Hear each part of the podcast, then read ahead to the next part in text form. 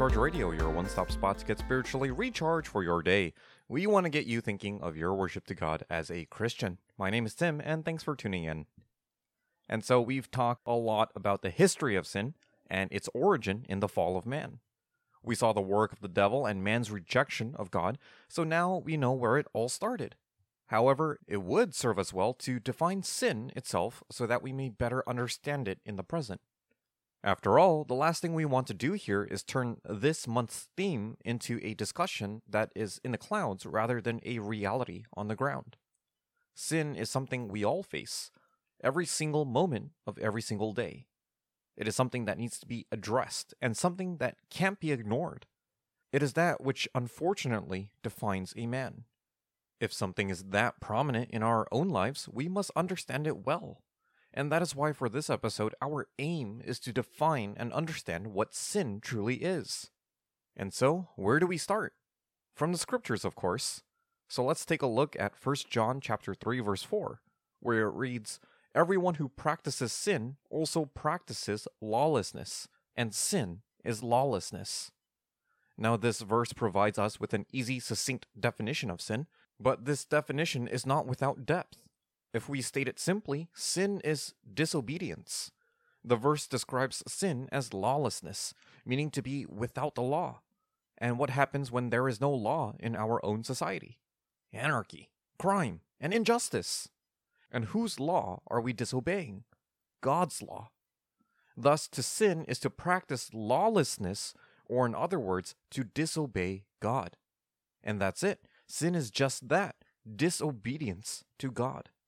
That means whenever we do anything contrary to the law of God and what God says, that is sin.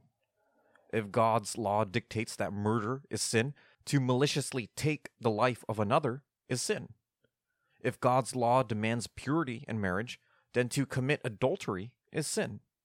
If God's law states that we are not to be a false witness, then to deceptively lie is a sin.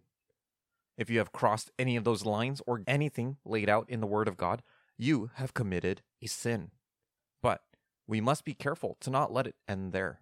That is but the first step in understanding the magnitude of our sin. You see, sin is not just disobedience against the law of God, it is anything contrary to God Himself.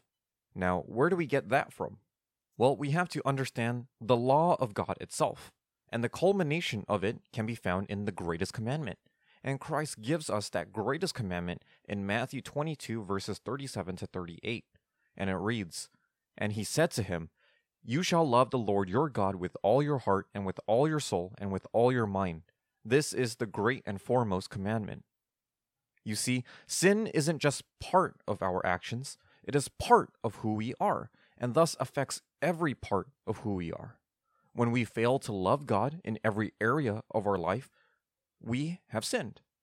And when we are actively fighting against him, denying who he is, and having no regard for his character, that is the exact opposite of loving God. That is, in fact, hating God and the greatest evidence of our sin. And guess what?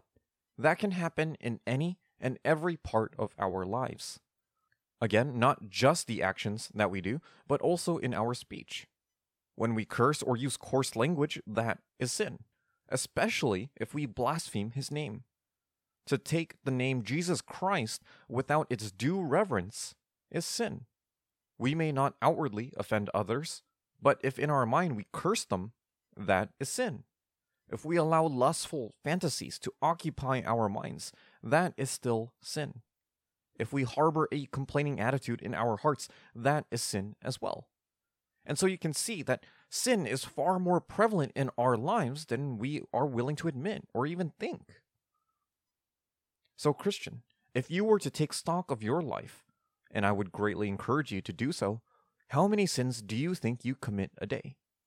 One sin? Two sin? Hundreds of sins? Thousands of sins? I believe if we give careful thought to our every thought, word, deed, and desire, then we shall see just how sinful we truly are. And that is the nature of sin, friends. But praise be to God that Christ did not die for just one sin, but for all of our sins. When he drank the cup of the Father's wrath, he received the punishment for every droplet of sin that you have committed and will ever commit. And that is the nature of Christ's total and complete sacrifice on the cross. May the reality of our abundant sin only point us to the ever more abundant love of God.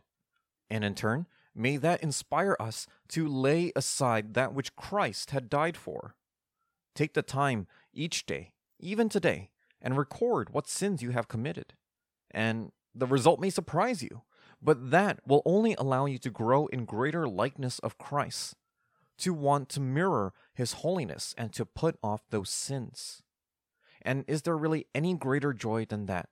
To want to mirror Christ's holiness. Thanks for tuning in to today's episode on What is Sin? I pray that it has revealed the great magnitude of your sin and the greater magnitude of God's love for you. If Recharge Radio has been of benefit to you, we would love to hear about it. So send us a message at rechargeradio at rgcsd.com. This is Tim, once again signing off until next time.